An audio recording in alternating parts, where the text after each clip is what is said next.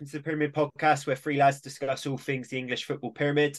On this evening's episode, we'll have a review of the English side starts to Champions League campaign, preview the weekend's Premier League action and wider EFL, preview Yeovil's trip to Hampton and Richmond, and finish with everyone's favourite podcast game, Spin the Wheel. I'm your host, Alex Murphy, and once again, I'm joined by Tom Lawrence and Tom Gallagher. Boys, get straight into it. Tomo, United Champs League last night scored three goals away at uh, Bayern Munich probably would think you get something from that scoring three, but another loss. Another loss indeed, yeah. And the way I would describe the result and the performance would be it was it was basically the most patronizing one goal deficit defeat you could ever hope for. Um it it felt a little bit like men versus boys. We obviously started the game quite well, similar to what we did against Brighton. Um, and then as soon as the goal goes in, obviously we can talk about Onana. I suppose we will have to, but that was a that was a proper ricket. And then they score straight away again, and it feels like our confidence is so low and so fragile that like we play well, and then the first sort of sign of something that goes wrong, it just completely it completely shatters the performance or it completely takes away the belief out of the team and and we huffed and we puffed, but it felt like sort of Bayern were playing. Um, they sort of had us at arm's length. Musiala and San, like Sané, looked unbelievable. Musiala made Casemiro look, and I know I know Musiala is basically one of the best young attacking midfielders in the world right now, so I shouldn't be too harsh. But he made Casemiro look like he should be going to the Saudi league. Um, and I know I know we got a couple of goals at the end. It, a positive, obviously, Højlund got um, got his first goal. Yeah, and it's just another loss. I think it's four in a row for United now. Um, Onana come out after the game, and fair play to him. He sort of he took responsibility for the for his mistake, etc. But like that that happened in the 28th minute. There was still a long way to go, and we didn't have to concede straight away. And then it just feels like United, there's just something sort of mentally weak about them at the minute because you go and score and you you sort of get a goal back and you're within one, you feel like it's game on again, and then Bayern just go, okay, yeah, we'll score again, and it's the same same again after after we got our second goal. So I don't know what you thought about Murph. Yeah, I I think you're bang on, mate. In that that was one of those games where four three looks like we gave a real good like account of ourselves and showing. And for the first sort of 15 minutes, uh, you'd say that we probably did. We probably should have been 1 0 up. I think Pellistri should have got to the ball, albeit a great tackle from Davies, and Eriksen should have scored the rebound. And we were getting corners, and, and Reguilón was looking looking bright going down the left. But yeah, just what what's really frustrating is on this podcast we seem to be talking about United so much, and it's not because it's two United fans on the show. It's just that every week there's a fixture or a result or a piece of news that is just dominating with them, like 4 3 against Bayern Munich, 3 1 against Brighton, 3 1 against Arsenal, 3 2 against Forest. There's no just sort of 1 2 nil victory. United get the job done, move on to the next fixture. No one needs to talk too much about it. We're just always sat here talking about,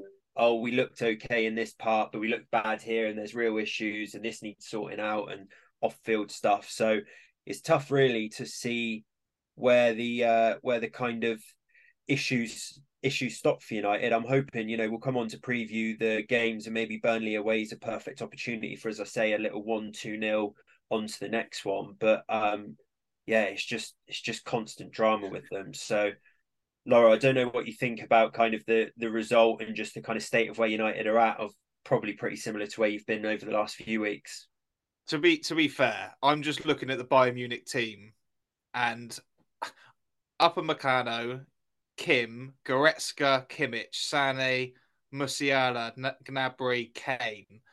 I mean, to be fair, I know there's a lot of uh, negativity to be said towards Man United at the moment, but I'm not sure we can um, I'm not sure that we have to go in too hard on them for losing 4 3 last night. A lot of the things that you've just said about it feels like, you know, the heads go down as soon as you concede a goal. And that, that does come with not having the confidence within the team. But against Bayern Munich, when you've got that much quality, um, I, I, if you go and lose to Burnley on Saturday in a similar fashion, then all those things are justified. But I think just looking at like I didn't watch it because Leeds were on at the same time, but just looking at the team, um, I th- I think there's room for sympathy or empathy with Man United last night. But what I will say is I watched the last five minutes and I think I've discovered one of my favourite European footballers, Tel.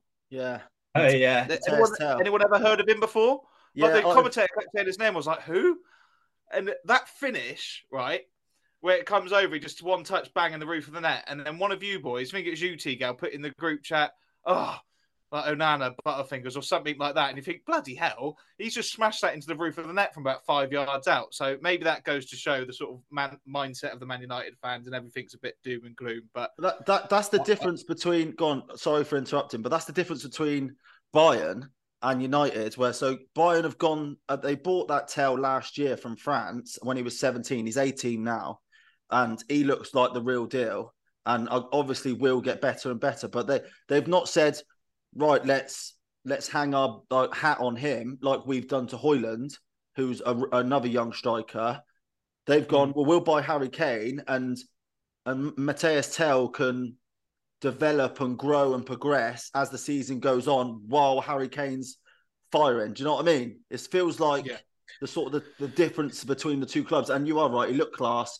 Bayern are well, I, I, failed to say it earlier, but they're basically a, a, like a class above United, and um, you're right. It's it, it's all comes down to this Burnley game, to be honest, to see to see how we get on there. And I think what you've just said was, and like I said, only what I think I watched from just after Casemiro scored to make it. What would have been three two? Three yeah, two, three yeah. two. Right. It just felt like Bayern went, all right, we'll score another goal then. Do you know what I mean? That Tel goal was just like, right, no, no, no, we're going to play again and we're just going to go and score. And that almost, like you said, the men v boys mentality, it was almost like that, wasn't it? So, um, yeah, I mean, a lot of the things you've just said is quite right. But also, let's remember you were away at Bayern Munich and 4 3 on another day might have been one goal either side and you get a point or something. But I take it from the majority or the lion's share of the game, Bayern Munich deserved to win. They did, yeah. And just quickly, Murph, before we move on, because it'd be nice if we don't speak about United for once, but um, Sergio Reguilon had a great game at left back. I thought he looked um, he looked lively, positive, made a couple of good chances early on in the first half as well. Which on another day, if you take them, and at the end of the day, if you go to the Allianz Arena, you've just got to take your chances, and and we didn't. And obviously, we were made to pay for it. But yeah, he was a really big positive, and so was Diogo Dalot. So, couple of positives, and obviously Højlund getting the goal. Um, but listen, it's it's a it's a big uphill struggle now after four defeats in a row. Yeah, we'll we'll we'll come on to them and preview them uh, v Burnley in a little bit of detail. But I, I agree, Tomo. Their Reguilón did look good, albeit uh, I think he looked good against Brighton as well. But as a fullback in a side that concedes seven goals in two games, you probably can only be yeah so good. It's yeah. all well and good getting forward and whipping the ball in, but uh, we probably need to stem the flow of goals.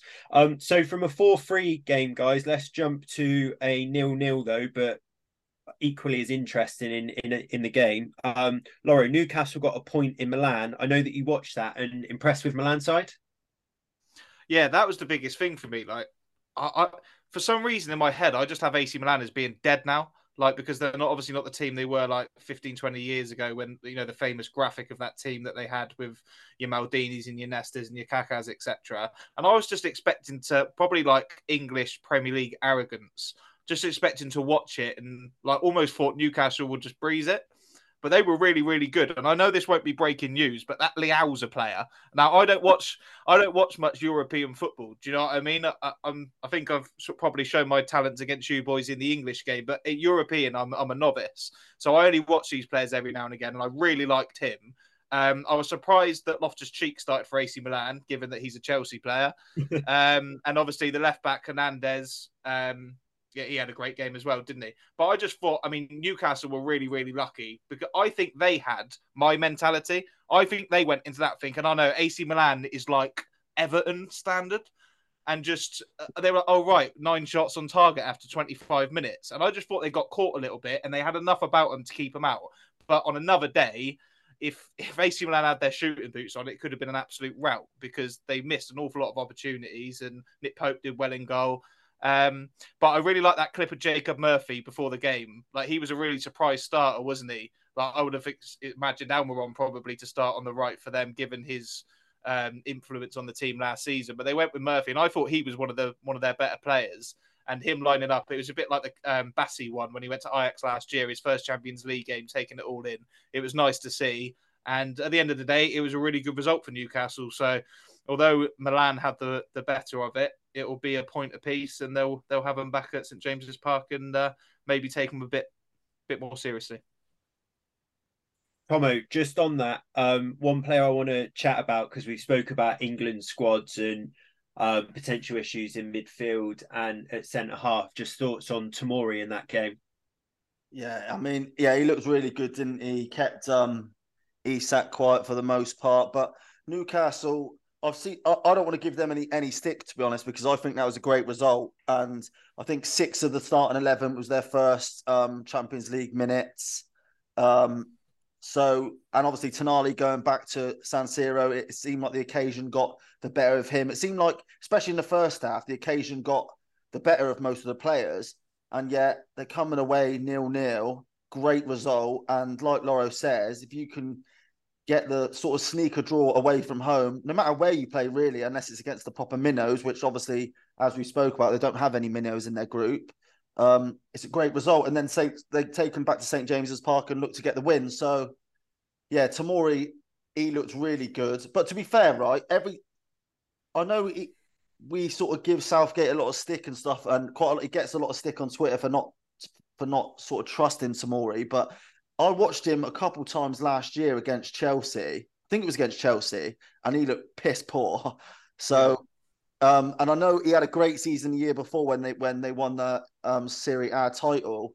So hopefully he just has another good season, and then obviously, um, well, let, us just hope. Let's wait and see because obviously the Maguire thing with United, we we need all the centre halves we can get for England. Um, but yeah, on the game, great result, great result. I think and um, you just got to move on. Like in the Champions League, in that sort of group, it's just a great result. San Siro is a tough place to go, man. Yeah, this it was good for them. It was good for them, but I think that um, on Tamori, I think that he, you say, he's looked like maybe not as great um, in games against Chelsea, but I think that he's someone who's obviously decided to leave England, go and pursue game time, and I do think that he's going to get a bit more coverage being in Newcastle's Champs League group.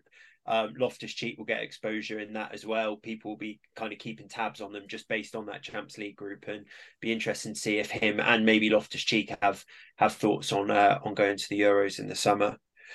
Uh, boys, I know we, I know they're boring as hell, um, and this is such a Man City result, but um, City won three one uh, against Red Star Belgrade. Uh, I think it was what an Alvarez Alvarez brace. Um, part of that after going shot one 0 down at half time. Um, highlight from that game was City fans singing Champions of Europe. You'll never sing that to the Serbian champions, I think won it three times in the 70s. Uh, but that's City fans for you. Um, but yeah, uh, Alvarez, he seems to be backing up all of the conversations that are being had about him starting in City week in, week out and being an unbelievable player, scoring another brace. Uh, any thoughts on him going into either of your fantasy teams? He's already in mine. And um, mine and he'll be staying there for the foreseeable. He looks unbelievable, and his first goal was world class, like where he just sort of shifts the ball quickly and then finishes from the tight angle.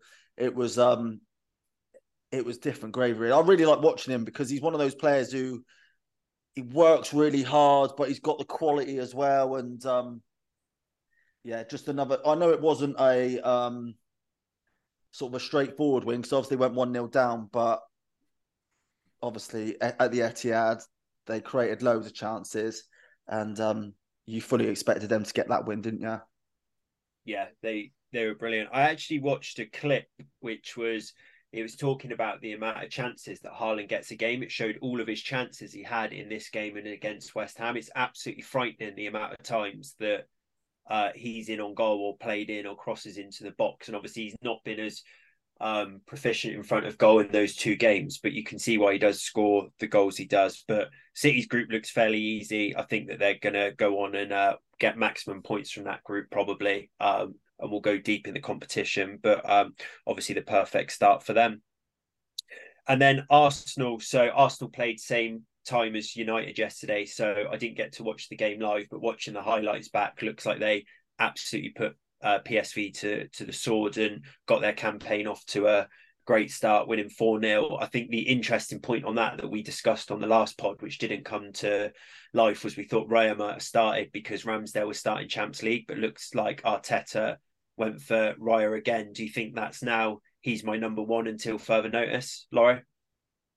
Yeah, I think it. I, like I said last time, I think it always was. It was just waiting until he gets the opportunity. I'm not sure we'll ever see the light, the likes of Aaron Ramsdale again. Um, on, on, on that, I've just got a question for you, boys. So, you know, because we we all think, and I think the general consensus is is that Arteta basically just rates Raya better, like higher than Ramsdale, and that and he's sort of making all of this song and dance up in the press about like substituting goalies and having two strong goalies and etc. etc. But the reality is that Raya will be the number one.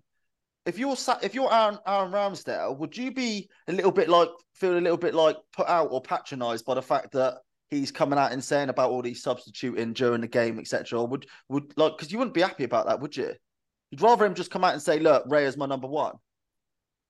Yeah, I, it's just such a weird one, but I just think that like I said before, I think um, Arteta just wants that keeper that can play. Like I'm not being, I might be in a bit um, ignorant here. Maybe Ramsdale's brilliant with his feet, but I, I think of him as being like a shot-stopping goalkeeper.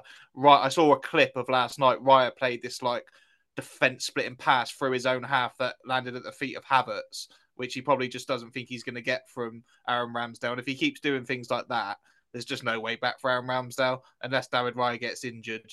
Um, but it, obviously the deal's structured in a loan, isn't it?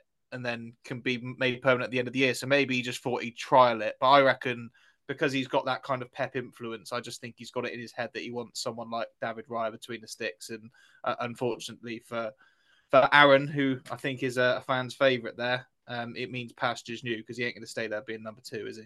No, and the question and the question I also would like to ask you is this: is Aaron Ramsdale a Premier League, Champions League winning goalkeeper? Potentially not. But and I don't think Arteta feels that way. Is he a Champions League goalkeeper, top four goalkeeper? Maybe. But is he that that goalkeeper that can take you to the next level, which Arsenal obviously they're at the level of the top four Champions League already. So do they need do you know what I mean? Do, has, I was always stunned with the Ramsdale move, if honest. And I know, I know he made some good saves last year. There's sort, I think, i I think I remember him at like Everton or something like that. Somewhere just made an absolutely unbelievable save. But I, during COVID, when he was in goal for Bournemouth, and I know, I know that he was in goal for Bournemouth, but I just remember him shipping goal after goal after goal. So I, I was always shocked at that move to Arsenal. Um, he might not be a Champs League winning goalkeeper, but I don't know what what that is now. I don't know. Some of the keepers that would have won the Champions League pre- previously, maybe he'd say the same. But Onana went close last year, for God's sake. But um, yeah, I just I think that Ciel's right. I think he's he's born out of the Pep School of Excellence. He wants a keeper that's not too worried about shot stopping, more about playing out with his feet. Um, doesn't look like Raya's particularly bad at shot stopping either. So I think I think we're probably all agreeing that it's uh, not looking great for Aaron. But the, the other thing as well is Southgate hasn't got Ramsdale as his number one, has he? He prefers Jordan Pickford yeah. from Everton, who's obviously had a, a, really good England career in the last five or six years. But I suppose it's a good point if you if you're going to be a Champions League winning, Premier League winning goalkeeper that Arsenal are aspiring to be at the moment, you really you want to be number one for your country. I don't know if David Raya is number one for Spain, is he? Well, Do you know what?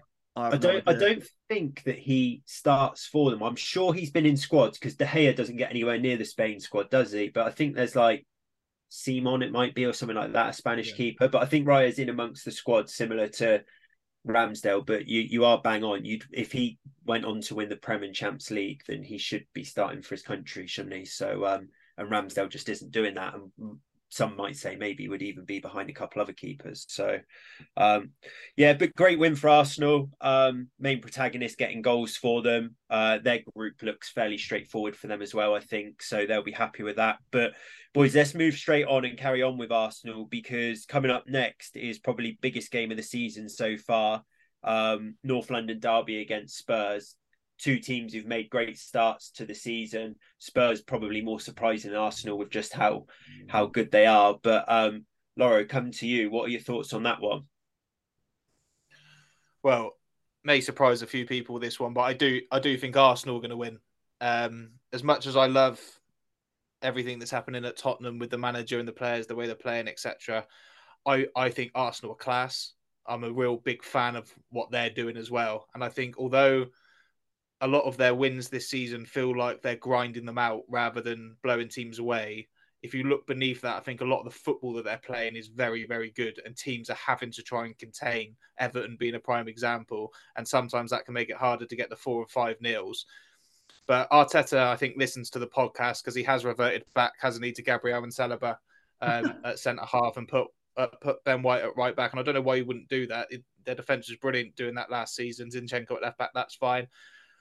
But again, I think a, a massive thing for them, and at, at, home, obviously, the onus is on them, particularly being title challengers. Are they going to go with Havertz in midfield, um, or are they going to change it as they did recently? Havertz played last night, didn't he? But they had been bringing in uh, Vieira, I think, started at the weekend, didn't he? So well, he's obviously managing Havertz sort of uh, introduction into the team. But it'd be interesting. Apparently, he had a really good game last night, Kai Havertz, and I would like to see the fruits of Arteta's labour with him in that kind of eight role and him progress into a really good player because it feels like he's been in the Prem ages now, not really done anything. So interested to see if he starts. Um, Trossard looks really good every time he plays at the moment. I think he had another good game last night. Scored an amazing goal against Everton at the weekend, and I just fancy them at home with the form they're in just to be a little bit better than Tottenham. But one thing I will just before we go on to to T-Gal's uh, well thought out opinions, Son put out a uh, I think he's I might have, might have been on football tweet actually. He said something like, "Yeah, I wouldn't want to be Arsenal at the weekend because we're all running for everyone's running for each other, everyone's fighting for each other."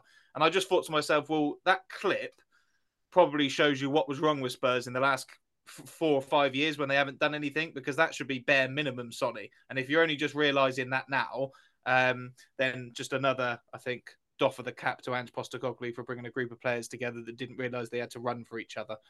But um, yeah, I, th- I think it'll be a really good game. Probably the most anticipated North London derby in a while.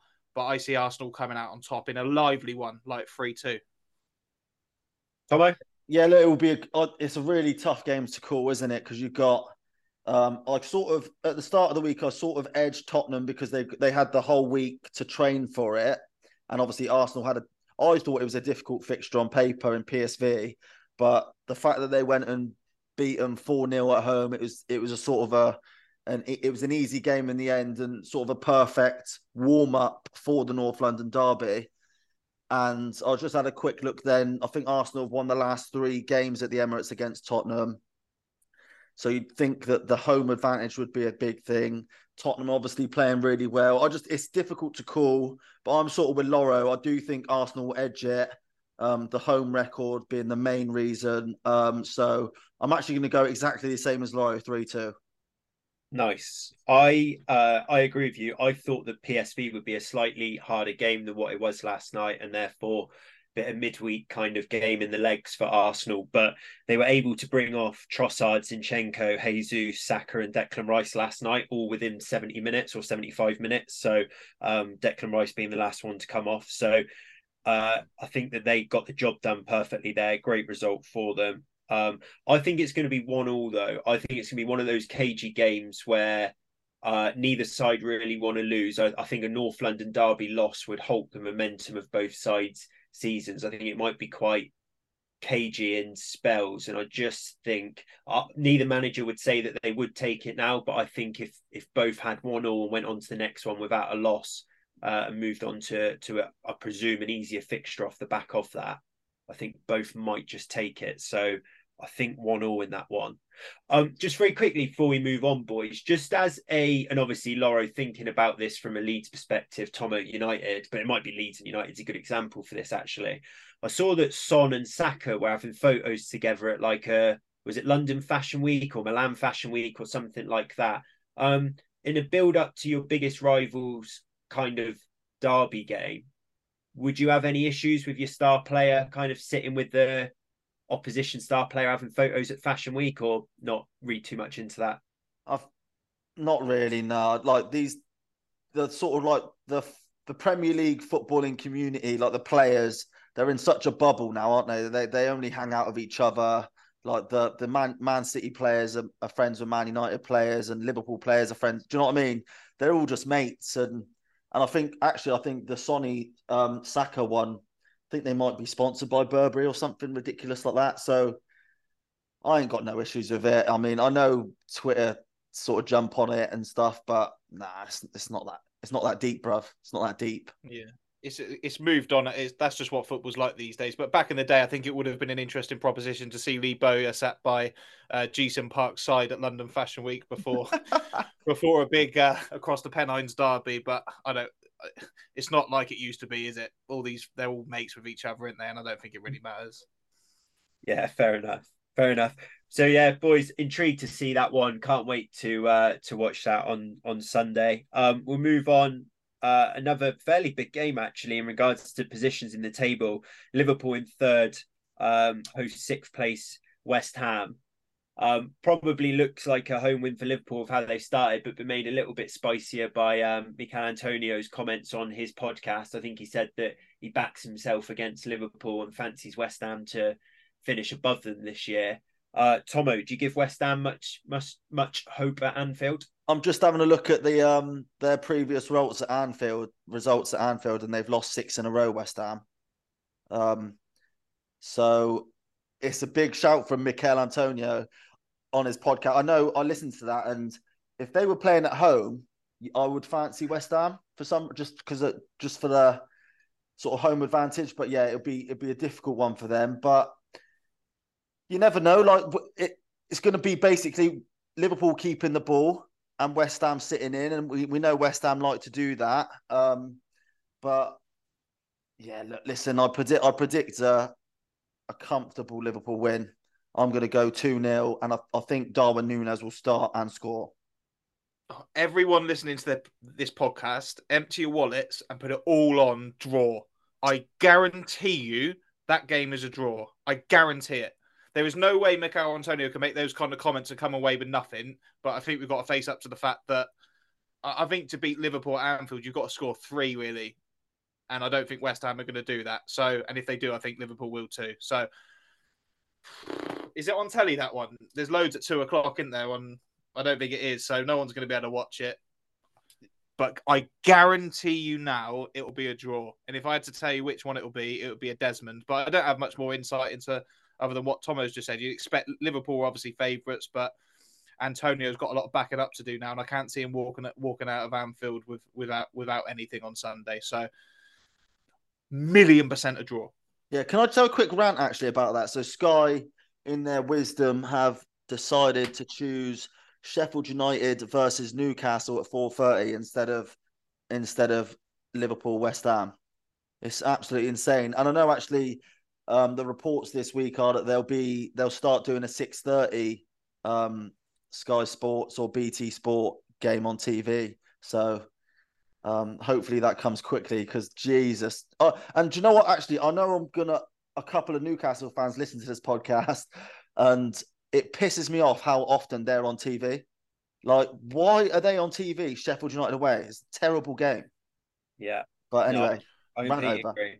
Um, I'd only say that you know, we've got four games on at two o'clock on Sunday, but uh, this evening you've got Liverpool and West Ham both in Europa League, Aston Villa in uh, Conference League, Brighton in Europa League. So I'd imagine that Arsenal, Tottenham, and Sheffield United, Newcastle was initially Super Sunday, and then all of these Europa League fixtures have moved over. But yeah, so, so they've moved over from three PM haven't they? Yeah, I mean, so Liverpool West Ham, you then might say, why is it a 3 p.m. Saturday game um, yeah. based on what the Saturday TV games are? So, I mean, we discuss it every week, don't I? I imagine each team's got to have a certain quota of games, but Newcastle seems to be every single game. Yeah, indeed. Um, right. So, I think with that one, uh, I think Liverpool will win that. I think they'll win it fairly handsomely as long as they come through this evening unscathed, uh, injury wise barring any major injuries. But looks like Salah's not playing. Uh, they got Diaz and Núñez, and they've got Endo, Gravenberch, Harvey Elliott. So um, uh, Robinson, um, Robertson's not playing. Tsimikas is so uh, looks like they're resting up a fair few of them. Their players in Europa League, so I don't think they'll be too fatigued. I think West Ham will have to go stronger tonight, and therefore I think Liverpool will dominate that game and and win win quite handsomely. Uh, moving on to another game on Sunday. So 14th place Chelsea host 7th place Villa. Um, I actually don't really give Chelsea much of a hope in this game beyond the fact that Villa are playing tonight. Um, I know that that's absolutely ludicrous, but we obviously talked earlier in the week in length about the uh, the fixtures and the Opta fixtures for the first five games, and Chelsea having the easiest ones. I just fancy Villa to go to Stamford Bridge, run all over them. Chelsea are toothless in front of goal. Um, and I really don't think it would be any sort of shock if Villa went and won at Stamford Bridge. Tom, yeah, yeah, yeah, I agree. I just they they beat um Chelsea at the end of last season, didn't they, at Stamford Bridge two 0 and I'm going to go for something similar. Like, um, what I will say is though we are recording this podcast before we've seen their starting eleven for tonight's game in Poland, and because you sort of think that they would they would play um, not not like the backups, but sort of they'd make a few changes. Do you want that lineup, Tommo? Oh, has it come out? Is it? Go on. Yeah, uh, it's not in position uh, for it, but I'll read through the list that you got here: Leon Bailey, Callum Chambers, Luca Digne, Duran, uh, Kamara, Konsa, Lenglet, Emi Martinez, John McGinn, Youri Tielemans, and Zaniolo. Um, yeah, so so right, so just quickly from that, so they've made five or six changes from their sort of starting eleven, which makes me think that they'll go to Stamford Bridge on Sunday and win comfortably. Yeah, no Matty Cash, no Diaby, no Douglas Luiz, no Jacob Ramsey, no Pau Torres, no Ollie Watkins in that starting eleven. Yeah, so yeah, I just think Moussa Diaby and Ollie Watkins, right? He's he's been in my FPL team since day one, and he's had he's basically an assist merchant, which may and I've had a, a couple of issues in my team this week, so I can't take him out again. So, but it feels like he's gonna blow at some stage. So hopefully he gets a brace on Sunday at Stamford Bridge. That's my prediction, 2 0. I've I've just told everyone to empty their wallets on the draw in the Liverpool game somewhat abruptly cash out, right? and have a look at Aston Villa's odds to beat Chelsea on Sunday. Go three, on. three to one. Wow. Three to one. The, Aston Villa are better than Chelsea. Even on paper, I think they're better than Chelsea. The only the only good thing I can see about this for Chelsea is because they're so crap at breaking teams down and putting the ball in the back of the net. I don't think Villa go there with any respect. Most teams will go to Chelsea, won't they? Years gone by, or even this season, um, Forest, for instance, go sit behind the ball and try and break. I don't think Villa do that. I think Villa play this like a game that they should win, and maybe that'll leave um, a, a, little bit more space for for Chelsea to expose going forward. I think I think there'll be goals in that game. Um, funnily enough, considering it's Chelsea, but yeah, I fancy Villa. Like i God knows where they've got that price of of three to one. Get everything on it. So I think so far, if you were to get West Ham Liverpool draw and a double with Villa to win at Chelsea, you're starting to make some serious money there. Um, yeah, even half the one. Wowzers! Which, if I emptied my wallet, would mean I'd get about 180 quid back. So happy days. uh, so yeah, I think full house there, boys. Villa to win at Chelsea, um, and I don't think it's a shock as I called earlier. Uh, moving on, so we're uh, unfortunately have to come back and visit United, Tommo. So uh, 8 p.m. on Saturday, we go to Turf Moor, 19th place Burnley take on 13th place United. Uh, Vincent Kompany's kind of come out today and, and, said he knows how Erik Ten Hag feels about losing games at a big club. Obviously, with him being at uh, Anderlecht, who are a big club in that league, but also at City for the years and the pressure that comes with losing games. But I can't really think of a fixture where two managers need more of a win uh, than this one. Uh, it, it, seems like Burnley are desperate for three points, but I don't think Ten Hag can go and win another, uh, lose another game in a row. No, you are right. I don't. I don't actually think there's that much pressure on Kompany. To be honest, obviously he will be putting some pressure on himself. I thought. I don't know what you boys thought of Monday Night Football, but I thought Burnley looked better. They brought in um, Charlie Taylor and Josh Brownhill to the starting eleven. A little bit of experience, shored up a bit. Um, they look better basically, and I, I just my prediction for this game will be two all draw. Um, I just think Burnley will. United look feeble, basically. They look very vulnerable. So I think Burnley will get some joy against us. But um, also, we've got Højlund, Rashford, and um, Bruno Fernandes. So I think we'll get a couple goals, uh, but I think we'll concede. I can just see sort of Erik Ten Hag after the game in the post match press conference, sort of trying to dress it up as a bit of a positive that we've gone to Burnley and drew. Um, but I'm looking forward to that game, to be honest. I'm not really sure why it's Saturday at 8 p.m., but um, Mrs. isn't too happy about it either. But but I'm looking forward to that game. Just hope hope we get some sort of positive result as a United fan. Lawro? Yeah, I mean, and I quote Tigo, we've got Højlund, Rashford, and Bruno. That just won't cut it. I, I, I, hate the game for you. I hate it, especially at Turf Moor. I, I just like you said, I was. They were better on Monday night. They looked more organised. They, they brought Charlie Taylor back in for the worst left back that I've ever seen in the Premier League. Can't remember his name. New lad that was playing for Burnley before. Terrible. One saving grace is obviously Lyle Foster will be injured because he's their leading man at the moment. Suspended, you mean? But Suspended, yeah. What, what did I say? Injured, sorry. Sorry, sorry, he'll be out. My, my mistake, Tigo.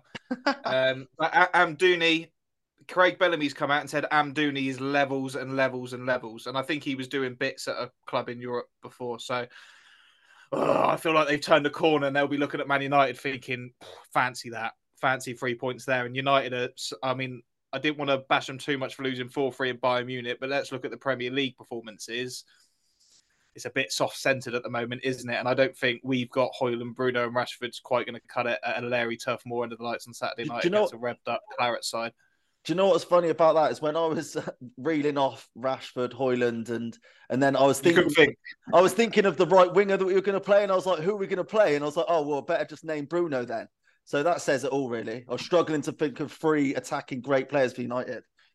Rashford um, on his last last chance saloon in my fantasy football team, fraud and mine and mine hundred percent. He he look his body language has looked absolutely terrible so far this season in just large spells, and I thought the same of it. Uh, same of it yesterday as well. So I will just say on that game, chaps, that I'm going to try and have a bit of a positive spin because I'm so negative about United. It looks like Varane and Mount have been training and will be coming back in and didn't travel to Munich to concentrate on getting fit for that game.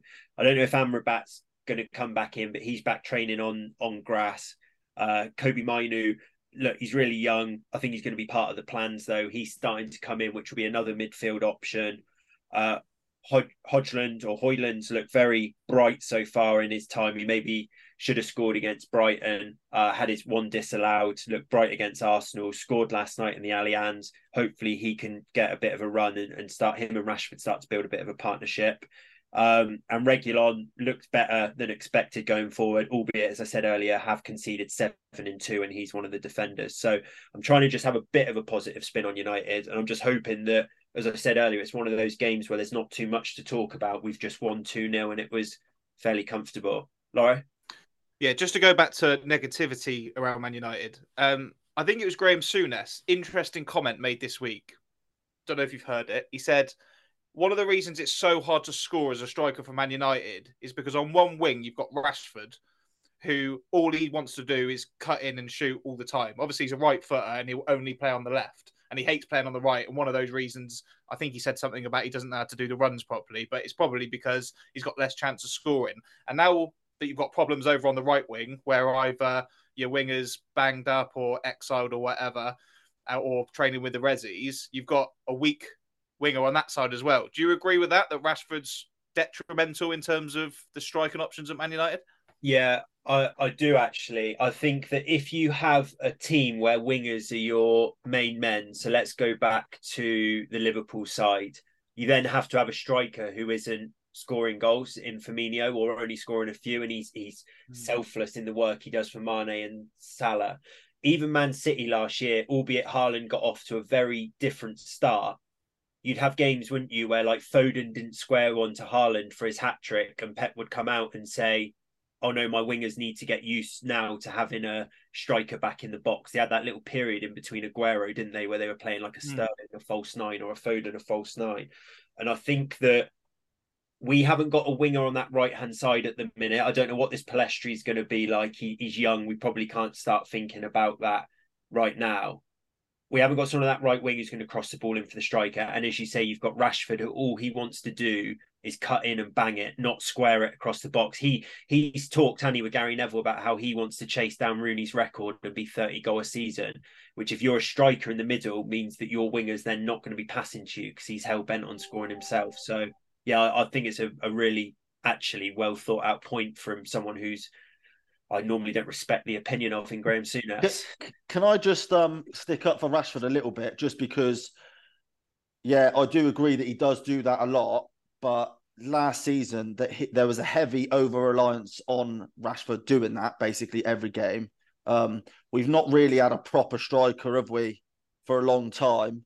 Um, you're looking at Weghorst last year, at the end of last year. So Rashford obviously sort of changed his game, or maybe he's always been like that, but where basically he feels like the responsibility is all on him.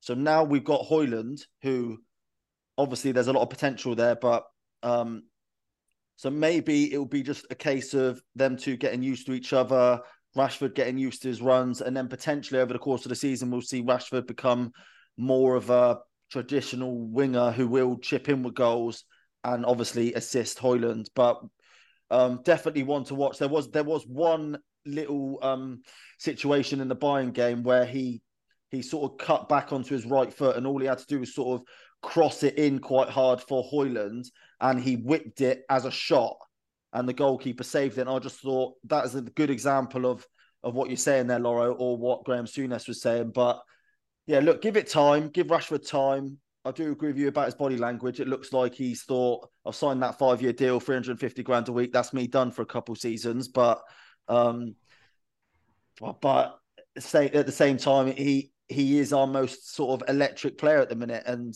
we we need him. We rely on him.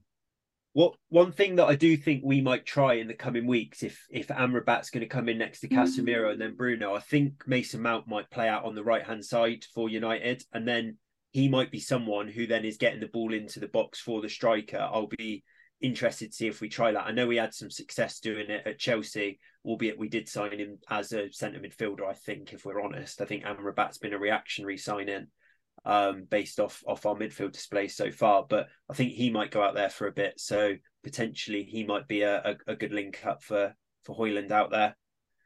Um, but yeah, as I say, I'm just hoping that we can go through and be on Monday's pod where we're just like job done for United 2 0, go on to now. I think we got Palace back to back in uh, the League Cup and then the league before Galatasaray. I just want like a month now of just chill out for United where we're not doing this every week about another drama and another injury.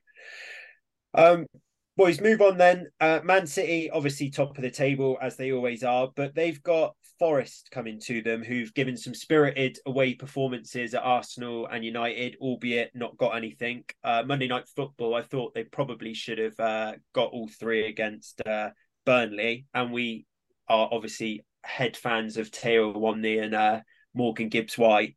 Can anyone give me any reason why Forest might get something at the Etihad? Absolutely not. I've just had a look there, and if you cast your mind back to last August, uh, last year, um, in the same fixture, City won 6 0. Um, yeah, Erling Haaland got a hat trick and Julian Alvarez scored two. And I can't, I, I think I might bet on that sort of same thing, sort of 6 0, Alvarez brace, Haaland hat trick. I just think they'll be too strong. Um, and that's the sort of only insight I've got to offer into that game. Well, once a season, normally once a season, City will have a random one at home that they lose. Do you remember like Townsend that won the volley, and I think Everton got a point there last year. I can't remember anyone. Uh, Brentford beat them last year. Get better side. They normally lose one or two that you don't like. If they lose at home, it ain't normally like to Arsenal. It's to like Forest. Do you know what I mean? Not them, but a team of that caliber. Yeah. So if you want, if you wanted me to build a case for Steve Cooper's men going there and getting something, that would be it. Probably law of averages. They haven't lost a point yet. And they've got good attacking players. We talk about Morgan Gibbs White and Ewan um Awoniyi.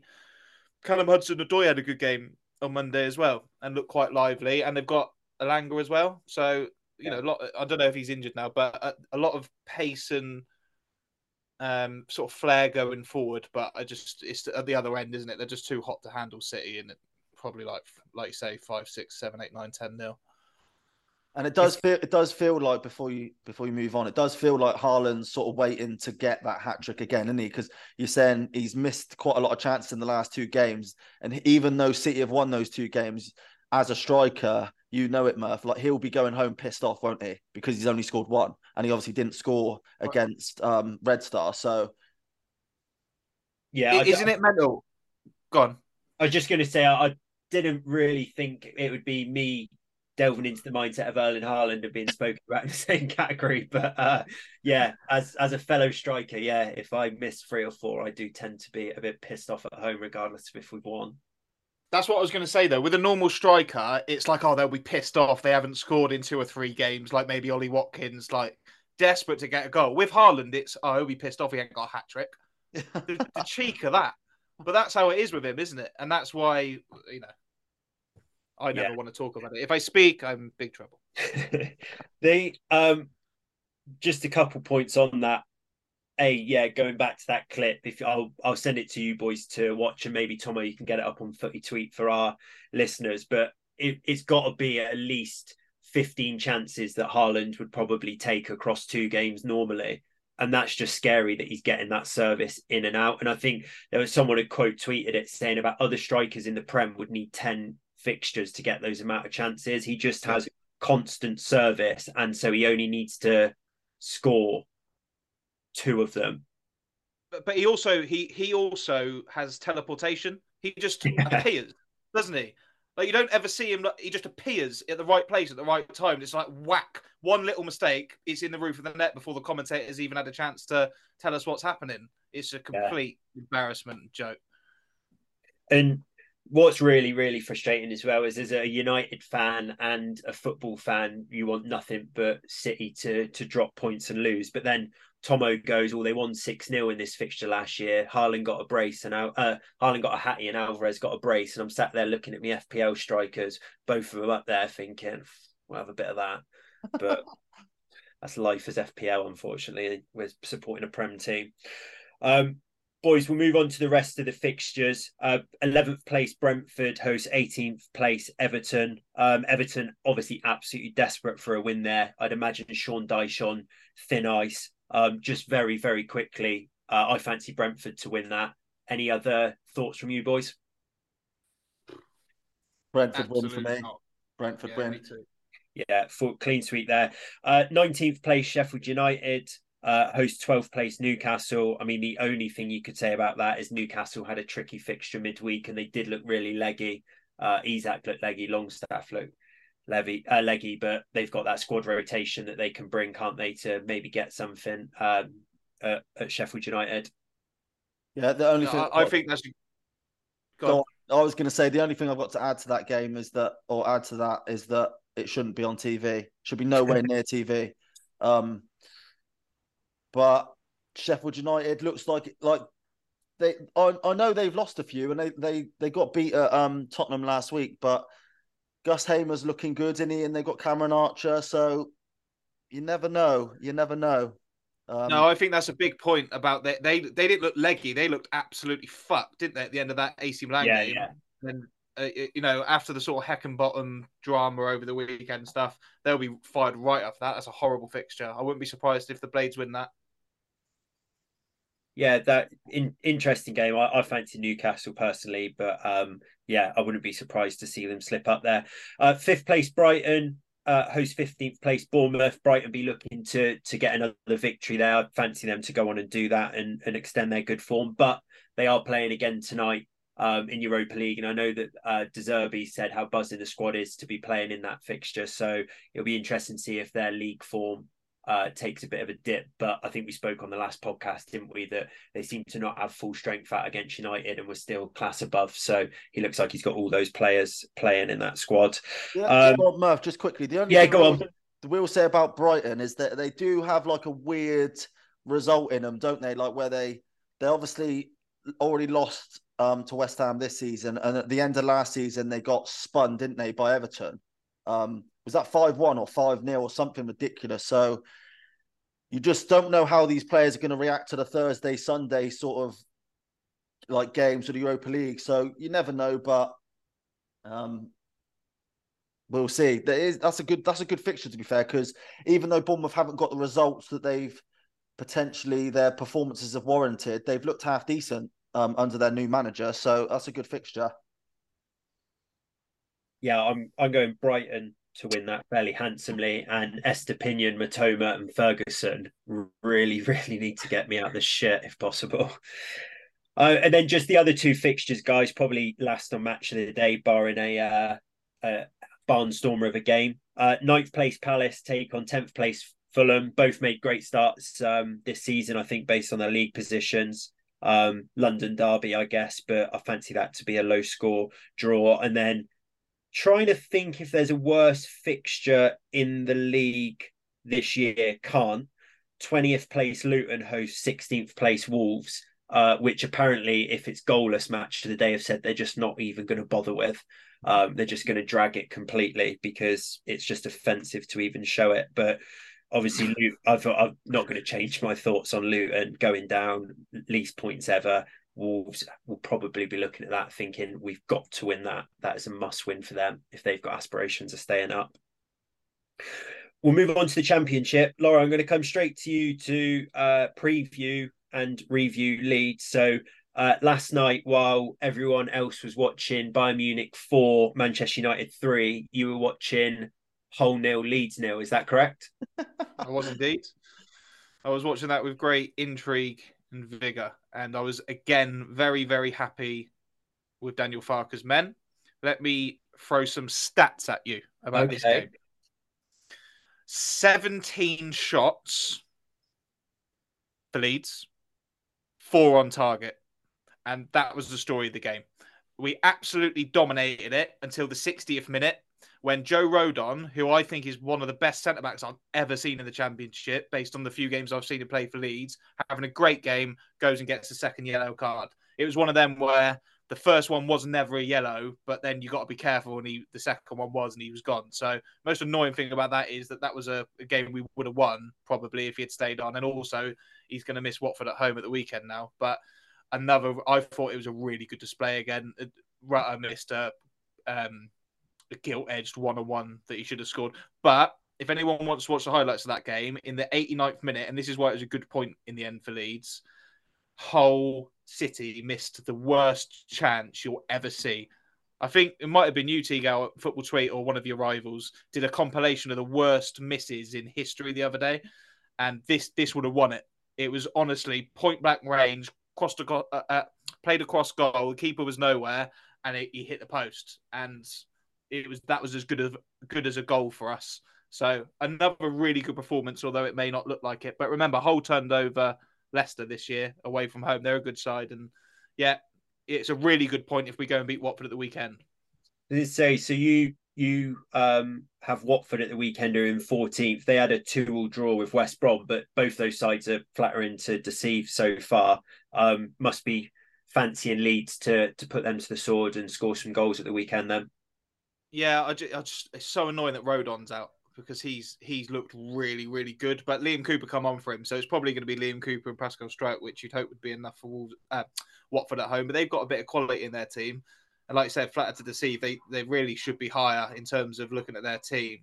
Really weird though with Watford. You know how bad they are with sacking managers. And this time last season, they sacked Rob Edwards after giving him like a five year deal or whatever and saying he'll, he'll, be our manager forever. This year, they've had what I would probably say is a worse start and uh, uh, Valérien Ismaël, and they're talking about giving him like an updated contract already, and he signed in the summer.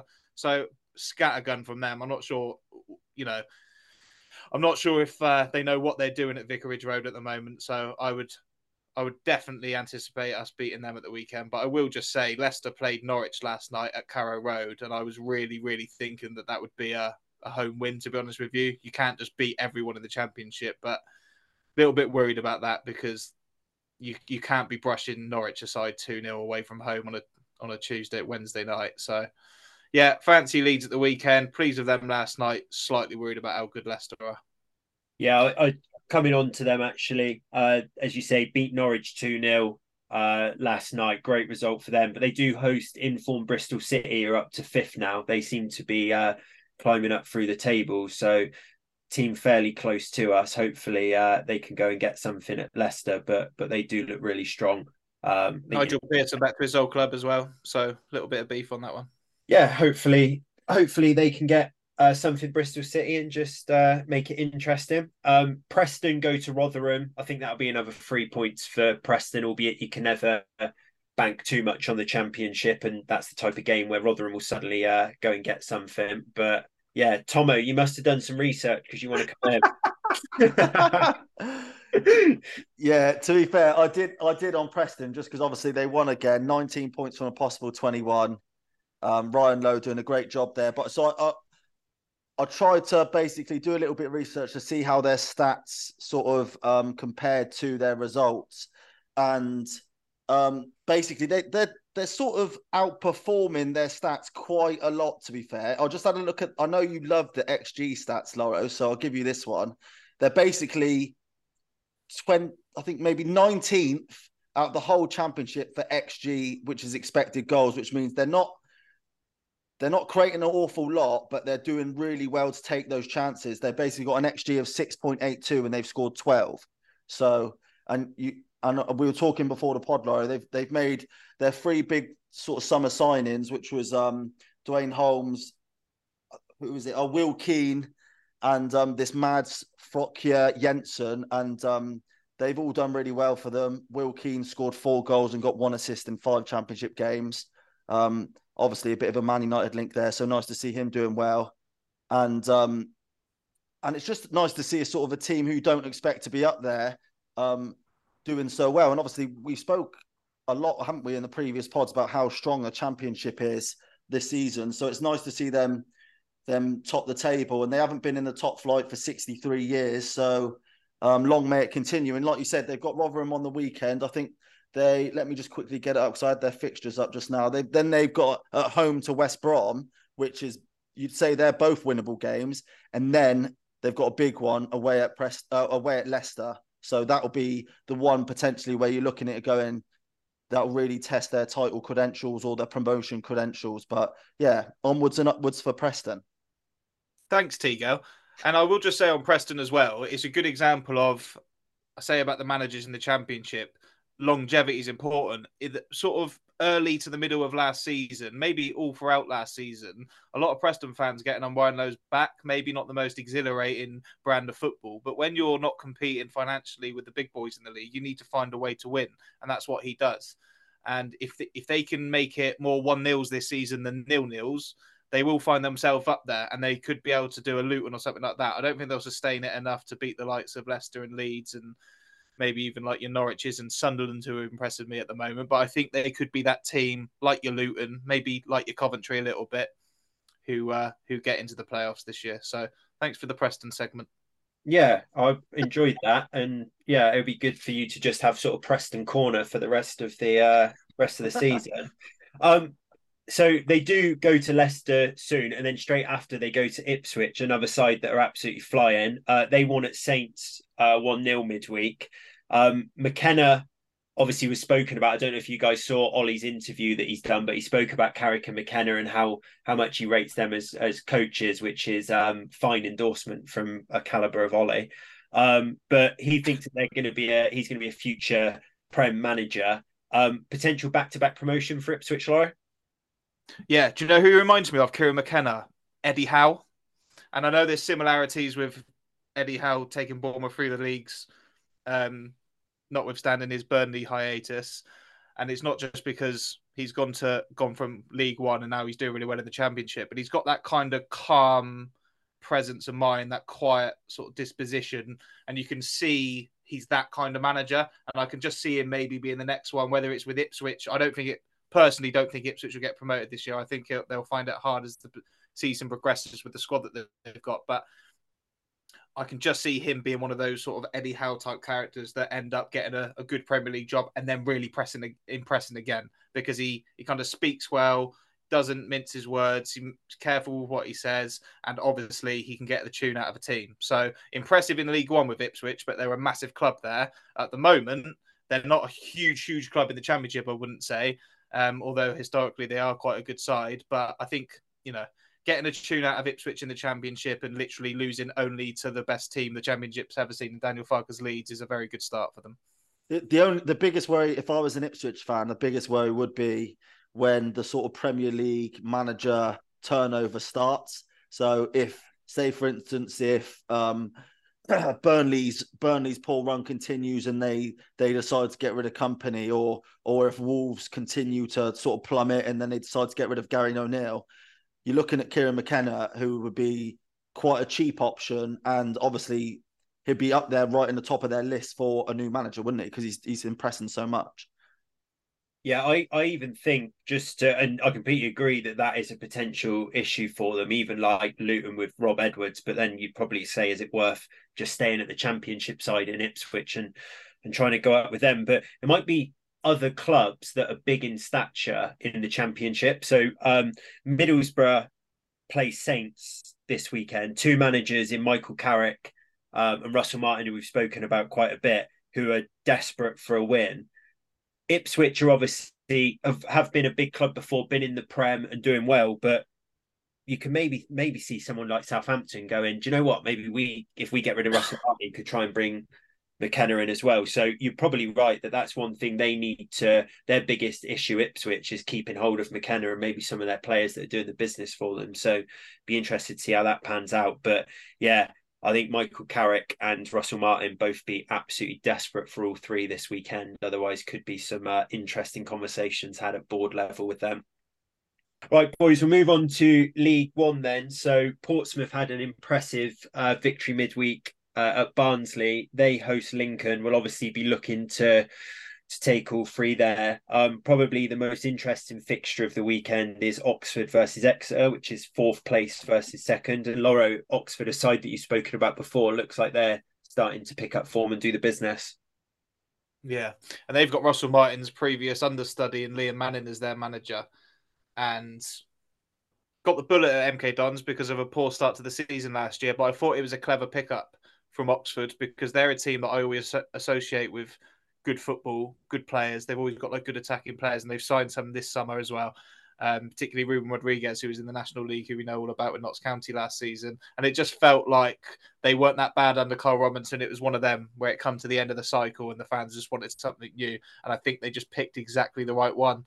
Um, they've made some sensible additions and uh, throughout the summer, and I fancy them to crack on. Not, I don't think they'll win the league, but I think they'll be right up there. Good stuff. And then go on. Interesting thing about that game is that I know it's it was probably their Rezzies, but Exeter lost nine 0 didn't they, to Reading in the week in the EFL Trophy, um, and uh, so it'll be interesting to see how they bounce back from that. Yeah, I hadn't noticed that result. Didn't realise you'd keep, kept an eye on the EFL Trophy. And, and do no. you know what? Do you know what? Actually, because I, I, know you guys take the piss out of me um, when, we, when we do this EFL segment, but I was just looking at the the League One league there the league table. And I think that's the most interesting league table out of the lot because Portsmouth are winning the league 16 points out from eight games. So no one's sort of running away with it and dominating. Um, there's only three points separating first and ninth.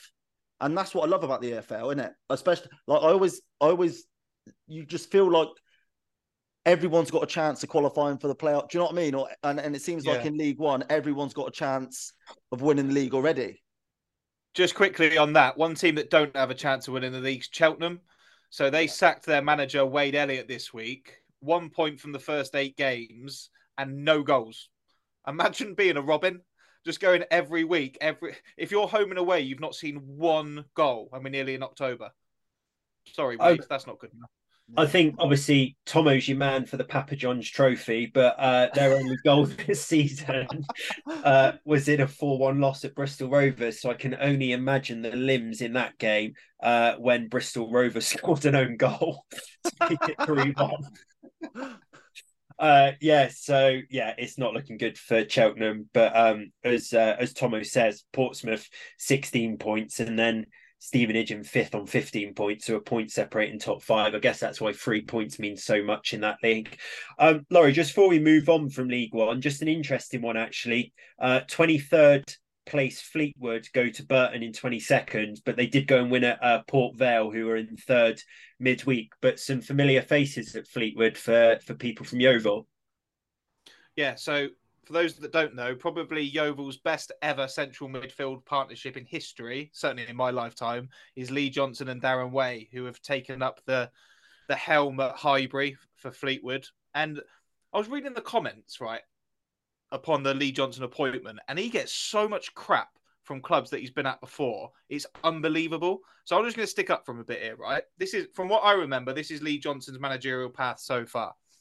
And obviously, his dad's a successful manager as well, got three promotions with Yeovil. So he went in at Oldham about 10 years ago, struggling like fuck, kept him up. Big Matt Smith was scoring goals. Barnsley are impressed, they pick him up. He goes to Barnsley, does really well, and towards the end of that, he wins eight games in a row, I think it was, gets him into the playoffs. But before the end of the season, Bristol City pick him up, and he, obviously he's got a big sort of affiliation with that club, and he had to go. Barnsley ended up getting promoted, so he saved Oldham, and he put all the you know all the foundations in place to get Barnsley up. Then he spends five or six years at Bristol City, for me, punching above their weight because they're not normally a team that you'd associate. They're more of a League One Championship team They've never been in the Premier League. They've got no right to think they're going to be right up there. And although he didn't get them in the playoffs, I thought he did a really good job there. And they uh, uh they always gave Leeds a game, so I think he he was unlucky to probably get to the another one, get to the end of the cycle. The fans got fed up with him, so they ended up parting ways after quite a um, a, good few years there. Goes to Sunderland again, doesn't do a bad job, but the first sign of a, a losing run gets axed but they I think they're in the playoffs and they ended up getting promoted as well. And then hands up, I've got no defence for his poor stint at Hibs. But what can you do in Scotland if you're going to Hibs? Right, what's the goal? You ain't winning. The, you ain't getting anywhere near the top two. So uh, the best you can do is hope to come third and it's a, just a horrible place to play football up there as well. So no excuse for Hibs, albeit I think that was a poor choice in the first place. But what I'm saying is, I think Fleetwood have got a very good manager, particularly for the bottom half of a League One club. They've got some good players there as well. They've got, um, I think they've got Kabongo Tshimanga on loan at the moment as well from Peterborough, who've just gone there from um, non-league. So be interesting to see if he can get them firing. But he's going to have to because he's been sacked a few times now, and if it ends up getting sacked up at Fleetwood as well, that could be the writing on the wall. But uh, a good, still young manager that I think's got a lot more to give. Yeah, good luck to uh, to Lee and Darren uh, at Fleetwood. We'll be uh, monitoring your results, being ex Yeovil, uh, as we always do with uh, with other players such as Paul Warne, whose Derby side go to Carlisle this week. And Come he, on, Paul, you got to win. saying it. Seamless. I can't keep saying it, Paul. You've got to got to win. You must win, Paul. Uh, and then just another fixture in League One to look out for, boys. Bolton versus Peterborough, seventh v eighth. As Tommo says, not many points in it up there, so uh, two decent sides, and uh, both will be looking to uh, to move up into the playoffs with with a victory there. Moving on to League Two quickly. So uh, Gillingham, uh, who are in first place, take on 22nd place Doncaster at home. So looks like a, a nice home banker there for People's Accas. Uh, adding to that, Notts County in second place go to 21st place Forest Green. So potentially two teams there to add in it who've made good starts. Uh, most interesting fixture of the weekend, I think, is Stockport versus Wrexham. So Stockport unbeaten in their last three, and Wrexham who haven't actually lost since uh, the first game of the season against MK Dons. Um, they'll be looking to, to go to Stockport and get a result, but that looks like a, a fairly good game. One team in League Two, just to mention, Salford have now lost four in a row in the league. Um, they've got Harrogate at the weekend, but looks like they need to win or could be a time up for Neil Wood. Um, I'd imagine Gary Neville and the boys are starting to have conversations about that because they've always got aspirations to uh, to go up. But yeah, be interesting to see if, uh, if they can. Just a, just a quick one on that. So you know, obviously, Gary, Gary Neville's making a name for himself at the minute of blaming absolutely everything on the Glazers at United. So I wonder if he's taking the same approach at Salford, where the players aren't playing well, the manager's not doing well, and maybe he blames himself. Yeah, good point. Actually, I'd imagine if Carra gets hold of that trail of thought, then uh, Neville could be in for a bit of a rough time of it. But yeah, I, I mean, I guess for Salford, they've started from grassroots and come up. They've not, you know, they've got a bit of a fan base, albeit they've kind of been created by the local community. But I mean, now they're up into League Two. I wonder what the aspirations are up for there and what level of money actually the class of 92 have against other just teams in League One, League Two that have got decent money, albeit Wrexham have got different level money. I think they've maybe just starting to reach their level now, Salford. Like I don't know if they've got the cash and funds to be going up through the leagues there. So um, they might have bottomed out a bit there and might just need to stabilise in, in the EFL. They did get to the playoff semi final last year though, so matey in charge there. I think he's like in an old United coach or something like that. Yeah, I think I've he never- is, yeah. yeah. So I feel like Gary Neville's been on record before saying he wish I can't remember which manager it was, but he's been quick to sack like Richie Wellens, Graham Alexander, maybe Gary Bowyer as well. Maybe he's just gonna go the other way this time and see if he can leave it and see if it sorts itself out. But um, I agree with you. There's lots of competition financially, even at League Two level now, so it's not going to be easy for them to progress like it was through non-league. Yeah, and as you say, with Notts County Wrexham coming up and looking so strong, and then teams like Gillingham looking looking good as well. I don't I don't think Salford will have will have much opportunity to uh, to climb up the league this year and go up, but we will see with that one. Uh, and then we'll just uh, quickly touch on Yeovil as we always do. So this weekend they go to Hampton and Richmond. I had a little look at Yeovil actually, just because of the sheer amount of goals that they've been scoring after scoring seven in the FA Cup. Yeovil are now sixth in the table. They're three points off of top. They've scored 17 goals in their last five games, which Yeovil can't have done in probably a decade. Um, Hampton and Richmond 21st in the table. Lawro, that's got to be all three, Annette. Yeah, and like I just said with Leeds last week, I think it's time to kick on now. I think it will be with Yeovil, and the really good thing is we have been winning with three points off top, and I think it's a a common theme amongst fans that we think we haven't really got going yet, but we're still too good for everyone. I think, or m- most teams will be too good for on the day. And when we're playing Eastbourne Borough in the previous fixture, and our substitutes bench is Rhys Murphy, Jake Hyde, Jordan Stevens, Jordan Maguire, Drew, and Charlie Cooper at that level, they'd all start in most National League teams. Um, I just think it's a scary prospect, and I think Hampton and Richmond on Saturday are going to be in for an absolute drumming. I was right about it for Leeds last week at Millwall, and I'm praying to God that it will be the same um, at Hampton and Richmond, and I will be there. So I'll report back to you on Monday what it's like, but I'm expecting all three points. Yeah, brilliant. Safe travels up there and then straight back in the motor and home in time for uh, Burnley United. So enjoy that. Boys, we'll finish with uh, everyone's favourite uh, podcast game, Spin the Wheel. So last week we were on Defenders. I can't catch a break here with this game. Uh, Tommo, you went for Matty Cash, who got one point. Uh, I went for Destiny uh, Udogie, who got two points.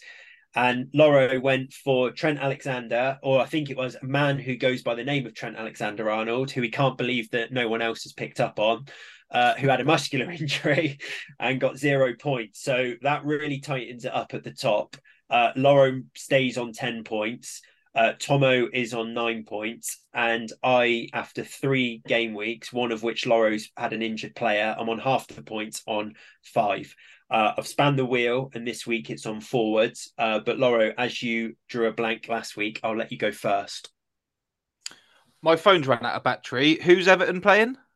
Everton are away at Brentford. Wissa for me, please. Obvious reasons. Yeah. Tommo?